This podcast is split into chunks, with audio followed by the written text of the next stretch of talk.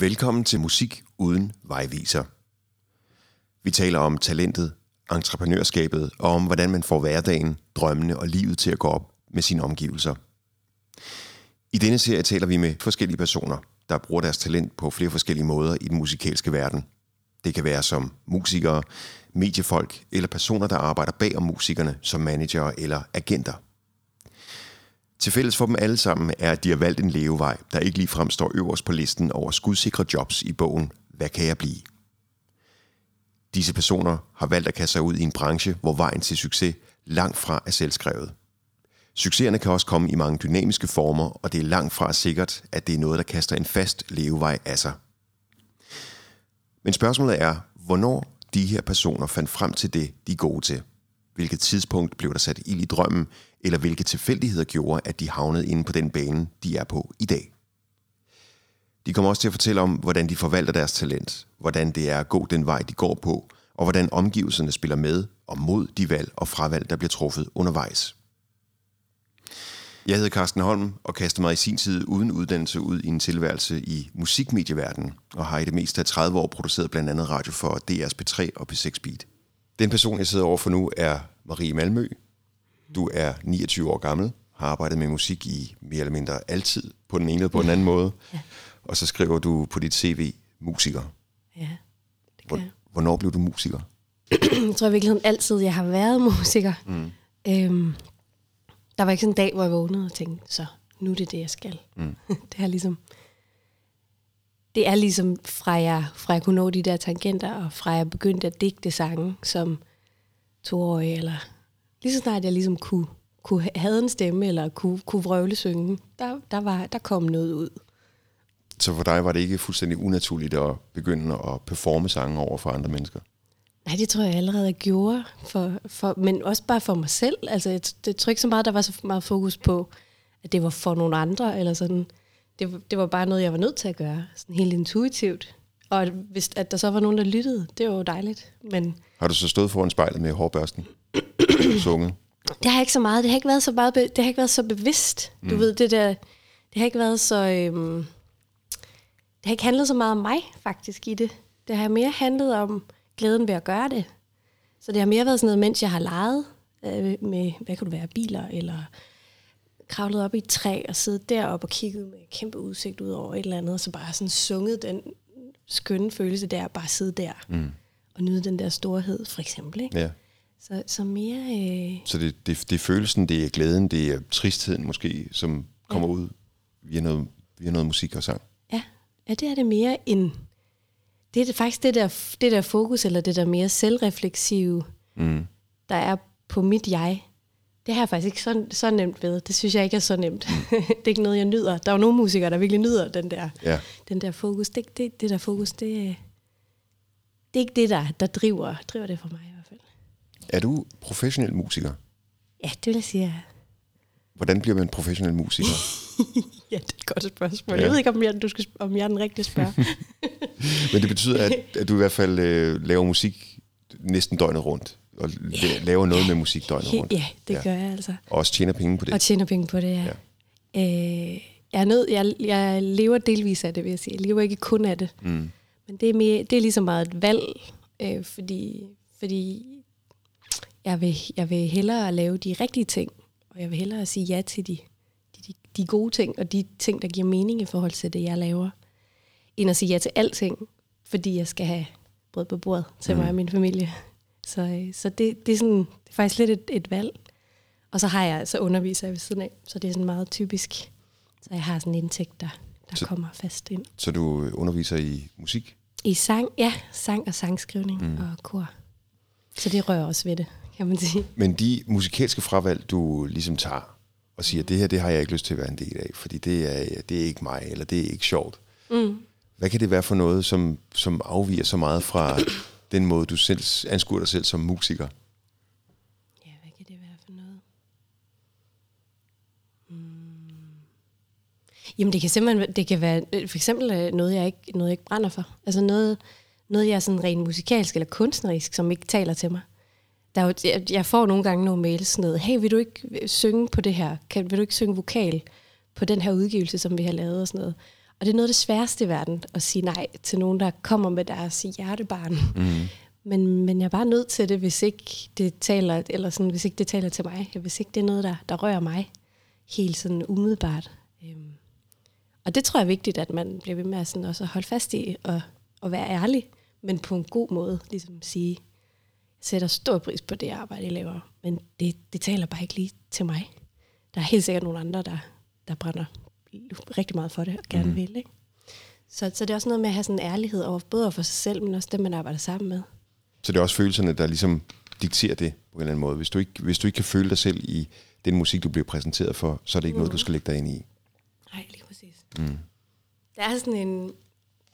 Jeg tror, det, hvad hedder han? Han hedder Thomas et eller andet. Han skrev for... Øh, og Stifttidene, tror jeg. Han, han skriver ikke længere, men han, jeg lavede et interview med ham på et tidspunkt, hvor han, øh, hvor han skrev, hvor, hvor overskriften ligesom med, med, den, øh, med det interview, eller for den artikel, så blev øh, intuitionen som brændstof. Og det tror jeg virkelig er rigtigt. Mm-hmm. Altså det, det, der er, det er virkelig det. Sådan, og nu øh, peger jeg sådan ned på mit hjerte. Altså det er følelsen af, øh, af hvad føles rigtigt. Altså føles det her, mm. er det noget, der, der giver mig lyst til at arbejde? Er det noget, der, der sætter, sætter gang i, i, i kreativiteten? Ikke? Så jeg tror, intuitionen er nok et meget godt sådan, meget godt sådan Ja. Du er også en del af et, et større cirkus, om jeg så må sige, en gang imellem, når du tager med Lars Lilholdt ud mm. og synger. Mm. Øh, så er du med i, i hans store band, mm. og så er I hvor mange? Øh, syv, otte på scenen? Otte, tror jeg, ja. ja. Mm. Og det er også lige pludselig at være en del af, af et, et, et større fællesskab. Ja. En del af noget større, kan man måske næsten sige, eller mm. en, et tandhjul mm. ud af mange, der skal køre der. Mm. Hvordan er det at være en en, en kvinde, som ligesom bliver bestilt til en opgave i forhold til at være kor på, på sådan noget, hvor I spiller rigtig mange koncerter hen over en sommer eksempelvis? Det er en helt, helt anden måde at arbejde på. Mm. Det er noget helt, helt, helt andet. Og det er, det er, det, det er også sjovt, men det er bare på en helt anden måde. Øhm, det er... Øh, det er også meget givende, det der med at få lov til at være, til at bakke op få lov til ligesom at, at bakke op om hans udtryk og hans univers og hans sange, øh, som jo er meget mere øh, folket og meget mere sådan øh, folkelig end, end den lyd, jeg selv har, som er mere nordisk, ikke? og som er mere sådan... Øh, ja, så, så det, det, det synes jeg også er givende, men det er bare noget helt andet. Øh, det, det, det kræver ikke helt så, helt så meget, mm. fordi der ikke er den der frontfigurs ting. De første par koncerter, kan jeg huske, hvor jeg, hvor jeg sang kor for ham, så, øh, så brugte jeg simpelthen så meget krudt. Altså, jeg, jeg komme hjem og var sådan helt fuldstændig udmattet, og kan forstå, hvorfor, hvorfor jeg ligesom var det. Øh, og det. Og det er jeg virkelig også tit efter mine egne koncerter. Altså sådan helt, fordi jeg bare er så meget i øjeblikket, øh, når vi spiller. Øhm, og i det, det er sådan et univers. Øhm. Hvad gjorde du så, at du kunne slappe af? Jamen, så gik det op for mig, at, øh, at jeg faktisk, øh, jeg faktisk slet ikke behøvede at være der så meget. Eller jeg skulle selvfølgelig være til stede, mm. men, men det var ikke mig. De, det var jo ligesom ikke mig, der var frontfigur. Mm. Det var ikke mig, der var, der var der, hvor det ligesom kom fra. Jeg skulle bare bakke op om det, om det Lars gjorde. Ikke? Og det, det gik op for mig, og jeg så prøvede det af, og bare ligesom være mere i baggrunden, og, og bakke op om det, han ligesom udstrålede. Og nu, nu tænker jeg mest sådan på performance, altså ja, og det at være i, i, i øjeblikket. Ikke? Og, I, og suge fokus til sig. Ja, mm. præcis. Mm. Så er det simpelthen bare så meget nemmere. Mm. så det var også en læring, ja. at finde ud af, hov, jeg behøver ikke at give så meget af mig selv. Er det noget, du også bruger andre steder i din tilværelse? At jeg ikke behøver at give så meget af mig selv? Ja. Det kunne jeg måske godt øh, have brug for. jeg tror, øh, ja, det, det, kunne, det, er ikke som, det er ikke noget, jeg bruger så meget, men jeg kunne have godt af det, tror jeg. Mm. og gøre det lidt mere. Og simpelthen lige økonomisere lidt, ja. eller spare lidt på, på krudtet. Men det er svært, når man nu brænder så meget for så mange ting. det ved jeg ikke, om du kender. Jo, Men, øh, bestemt. så. For, forstår dine omgivelser, hvad det er, du, øh, du gør? Hvad det er, du kaster dig ud i? Ja, det synes jeg. Det synes jeg. Det synes jeg, det gør. Øhm, mere efterhånden. Mm. Mere med tiden. Så det, der, der er også en inkubationstid, altså der er en tid, hvor, hvor du ligesom bliver nødt til at, at overbevise dine omgivelser om, at det du, de valg, du har truffet her, det er faktisk de rigtige. Mm, jamen, jeg føler faktisk ikke, øh, at jeg har haft, eller jeg skulle overbevise nogen egentlig. Mm. Det er mere, øh, det er faktisk mere noget, jeg ikke har kunnet være med. Altså fordi jeg hele vejen igennem har fået at vide, det der, det, det kan du ikke. Du kan ikke leve af det. Du kan ikke gøre, som det er. Du kan ikke, du kan ikke lave et kæmpe stort projekt. Jeg lavede sådan et stort projekt, der hedder Tree of Souls, sammen med Ivor ude i, som del af Kulturhovedstedet 2017. Mm. Med sådan en stor installationskoncert med danser og visuals og lys ude i skoven. Mm. En helhedskoncert. Øhm, og det er også det, jeg gør, når vi tager ud og spiller. Inddrager det visuelle og laver en koncertinstallationer, laver rum, oplevelsesrum. Øhm, og der kan jeg bare huske, da jeg gik i gang med at, med at ville, ville lave det her projekt, så der er simpelthen så mange, der siger, det kan du ikke. Du kan ikke lave sådan et projekt til en halv million. Det kan du da ikke. Hvor, hvorfor? Hvad var det, de tvivlede over ved dig?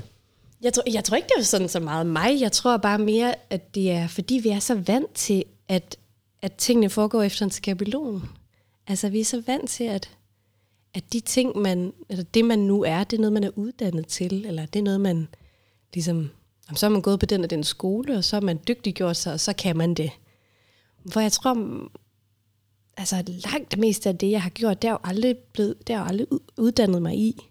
Jeg har jo bare altid gjort det. Øhm, og jo mere jeg har gjort det, jo bedre er jeg bare blevet til det.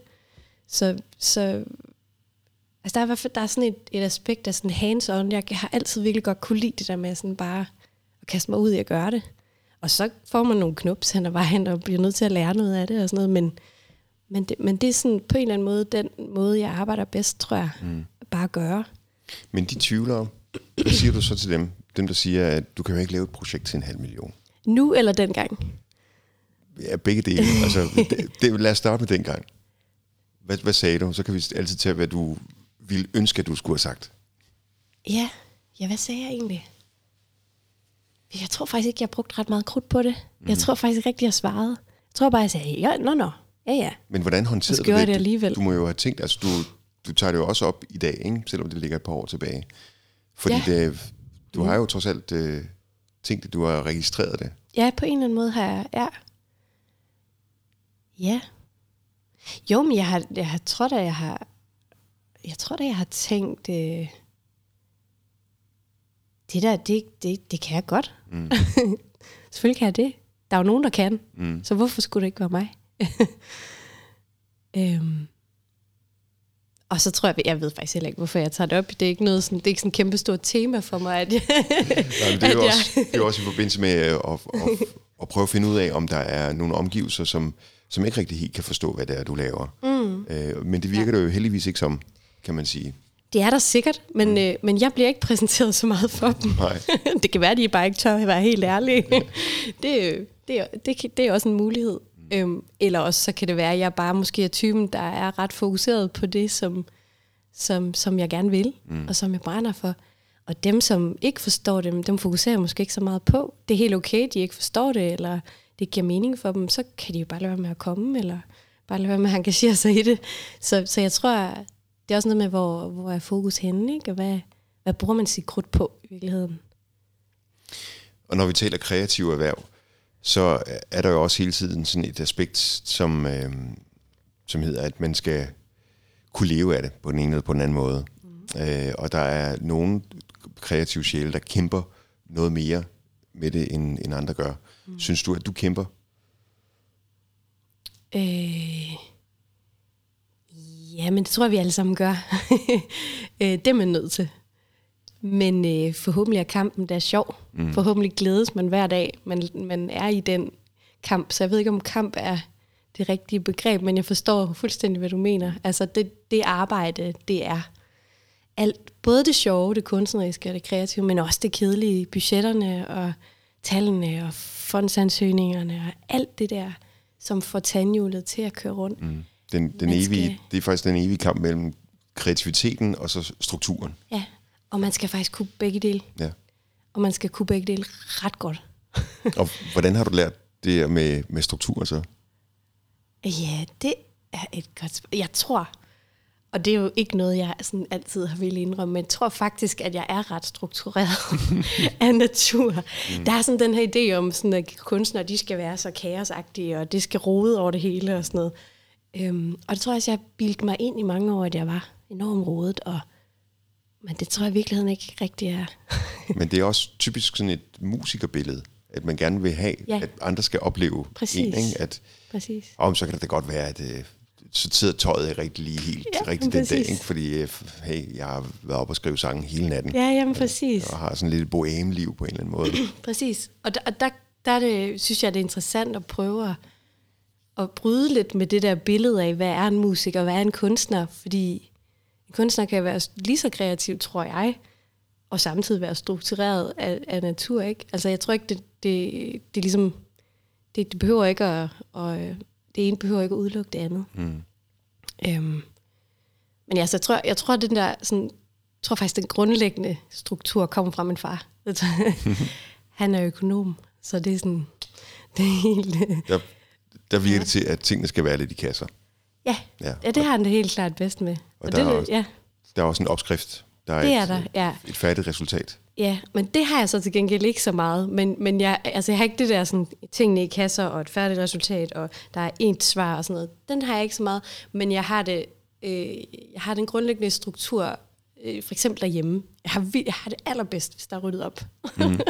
Fordi ellers så roder det både op i mit hoved og ude i, hvis det både roder ude i det fysiske og også op i hovedet, så kan jeg slet ikke sådan, altså jeg kan ikke sætte mig ned og skrive noget, mm. eller male noget, eller, altså jeg er sådan en, jeg laver mange forskellige ting, har mange forskellige ting i gang øh, på samme tid også. Så hvis der så også er rod, så, så, så, så dur det ikke. Mm.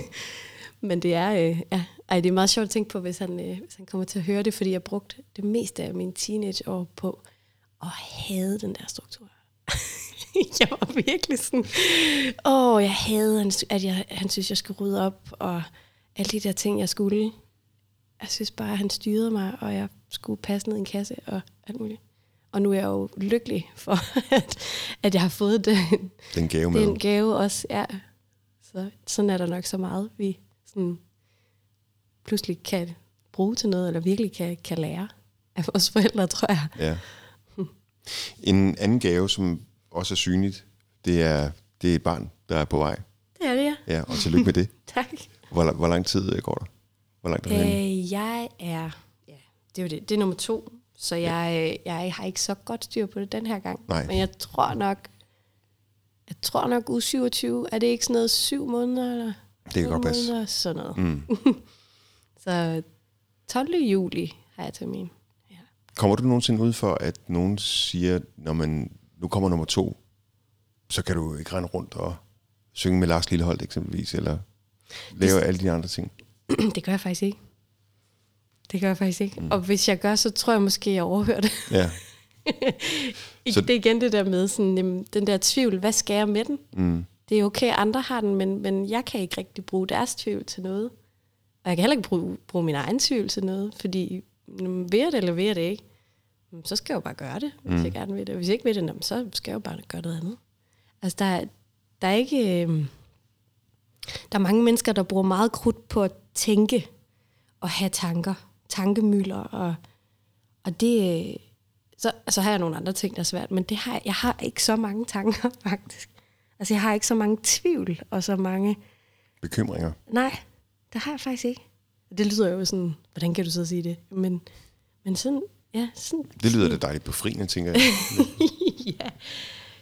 Så til gengæld, så har jeg svært ved at sige nej til ting, ikke? Og går nogle gange for meget ind i ting, og så brænder tingene ligesom ud, fordi jeg har lagt så meget af mig selv i noget, hvor sådan, åh, der var jeg nødt til at sige nej til en opgave, fordi det går lige ud over familien, eller det går lige ud over, altså du ved, så, så er det jo nogle andre udfordringer, jeg har, ikke? Men sådan er det at være menneske, tror jeg.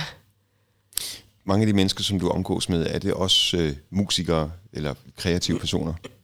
Ja, det er det.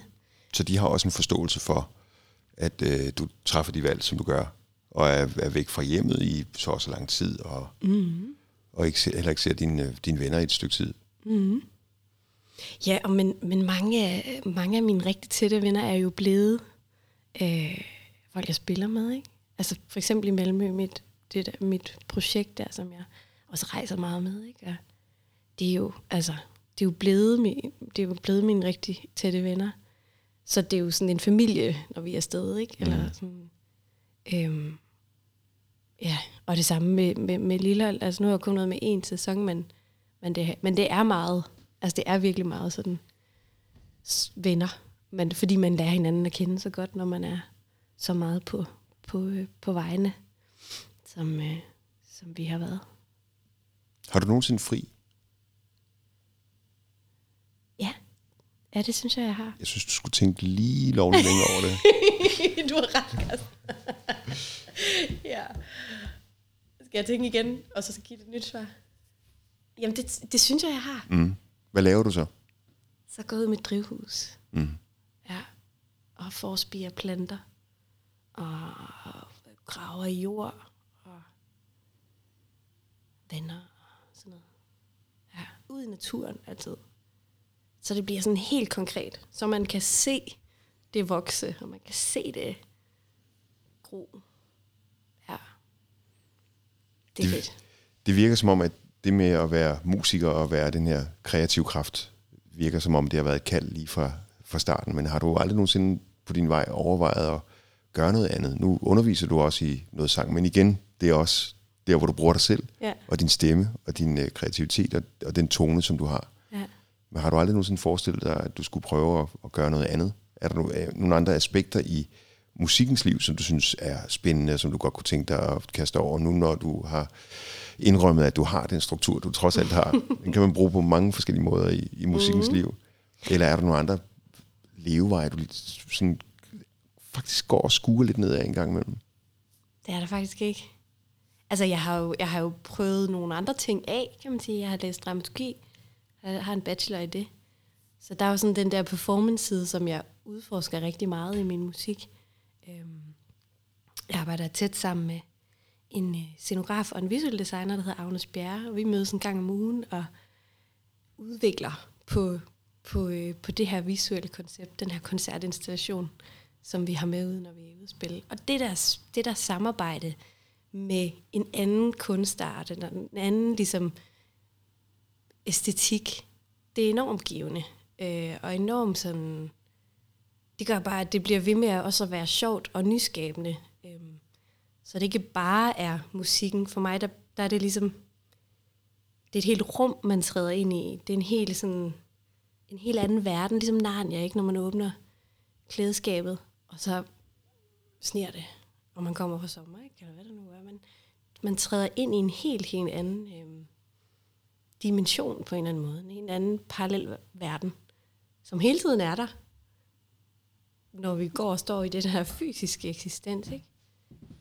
Men, men går vi sådan ligesom ind i den, mærker vi den sådan, øhm, og den, det at have, have det med i, øhm, i universet, at have det med i, i performancen, når vi, når vi er ude at spille, det, det er virkelig inspirerende, synes jeg. Og er med til hele tiden at udvikle og give nye, Øhm, nye inputs også til musikken. Så det lever både, både visuelt og, og, og lydligt også, ikke? så det spiller sammen på en eller anden måde.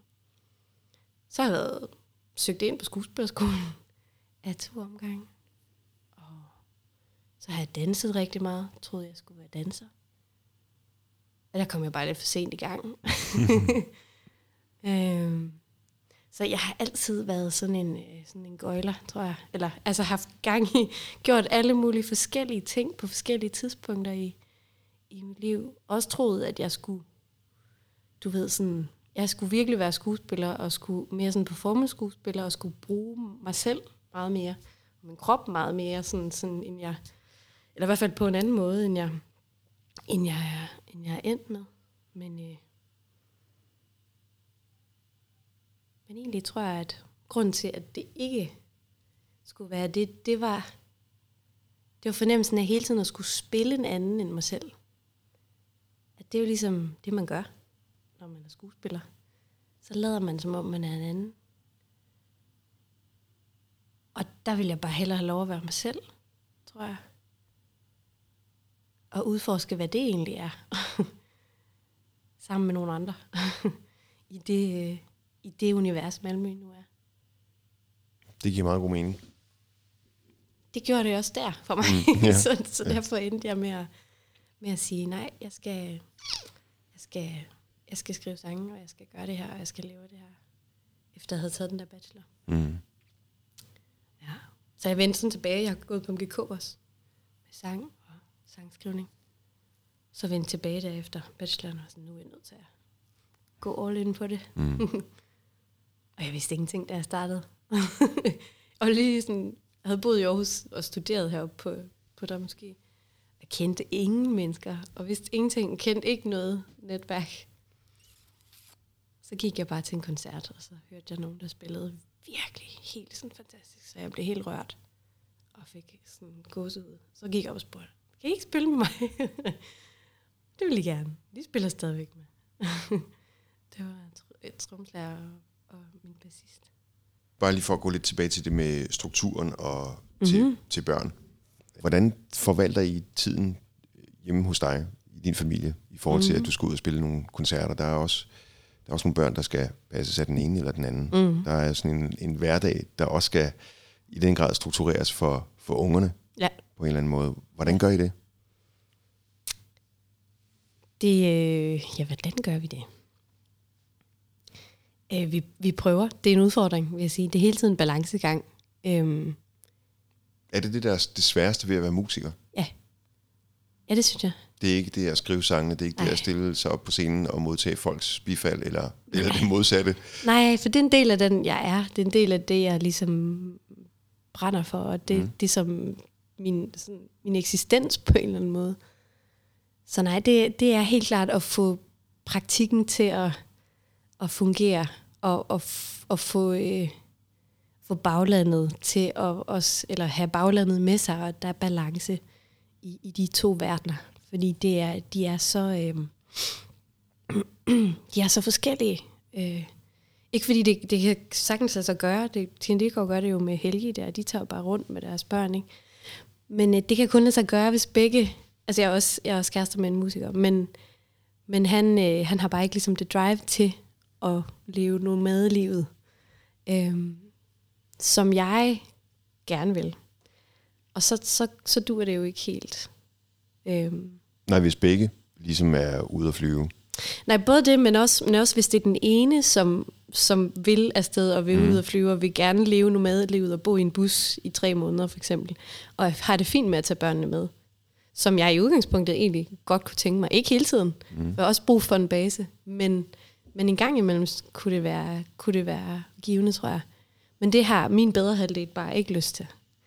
Så er det svært. Altså, så kan man ikke, øh, så er man nødt til at, at, at have en, en fælles base, og så tage ud og komme hjem. Øhm, og det er jo sådan, det er også godt for sådan en som mig, fordi jeg bliver hele tiden holdt, ned, holdt nede på jorden, ikke? og skal ligesom, Nå, men det kan godt være, at jeg har været ude og spille tre koncerter alle mulige steder, eller lige er kommet hjem fra Grønland, eller international showcase i Schweiz, eller Madrid, hvor jeg spillede i efteråret for Rosa. Ikke? Og sådan, men jeg skal stadigvæk hjem og aflevere min søn i dagpleje mandag morgen. Ikke? Det er ret godt. Altså, så man ikke sådan svæver væk i, i det der.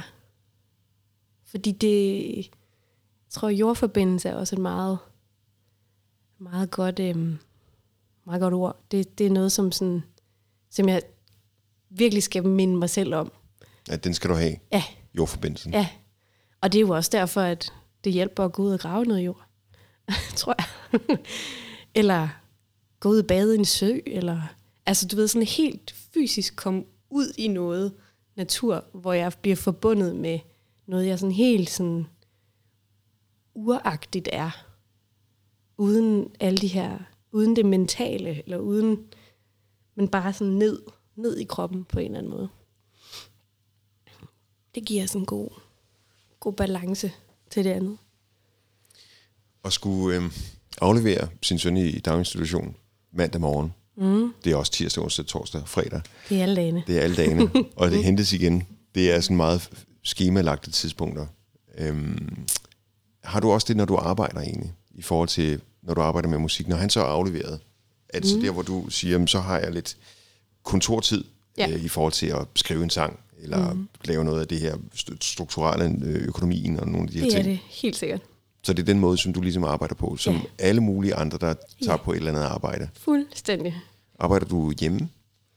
Øh, jeg sidder på Lydhavnen, Mhm. mm-hmm. og jeg har et studie dernede, sammen med Agnes, der jeg nævnte, som er, laver kostymer og visuel designer, og så en fotograf, Kasper. Så, øh, og der har vi sådan et lille, lidt ligesom det her i virkeligheden, hvor et kreativt fællesskab, ikke? hvor der er mm. folk, der arbejder på forskellige måder med, med, så er det så lidt bredere, men med, med kunst. Øhm, og det er enormt givende at, at have noget sparring på det. Øhm, og så arbejder jeg hjemme, når jeg skriver. Mm. Skriver sange? Ja, Fordi det er svært at se, spille en sang, når, når de to andre er i samme lokale, eller hvordan? Nej, det er faktisk ikke så svært. Det, det, det, det er sjovt. Det, det er der tit nogen, der har spurgt om. Sådan, er det ikke svært at skrive noget, når der er andre? Men jeg er altid sådan, jeg får fuldstændig sådan skyklapper for. Jeg bliver sådan helt suget ind. Så jeg ændrer simpelthen ikke, hvad der foregår mm. omkring mig. Så, øh, så det har aldrig været sådan et... Øh, det har aldrig været sådan et, et problem. Nu kender jeg dem også enormt godt. Det er meget, meget tætte venner også. Så derfor, så, mm. så er det heller ikke noget problem. Jeg tror, hvis det var nogen vidt fremmede, så kan det godt være, at, det ville være, være en anden sag. Men, øh, men ja, jeg skriver, skriver ofte derhjemme. Og så kan man gå lidt til og fra og gå ud i haven og gå ned til... Vi bor imellem Ry og Skanderborg, så man kan gå ned til Mossø og lige sådan kigge ud over det der fuldstændig uendelige, den der uendelige horisont, der bare sådan aldrig forsvinder, men bare går i et med himlen, ikke? Det kan give sådan et sådan et enormt dejlig ro. Altså, hvor er jeg bare lille i det her kæmpe store. Mm. Og hvor er det ubetydeligt, hvad jeg egentlig hvad jeg egentlig går og, og, og, og bakser med, eller synes er svært nogle gange, fordi det er så små ting i det store hele, ikke? Det, ja, det giver sådan ro.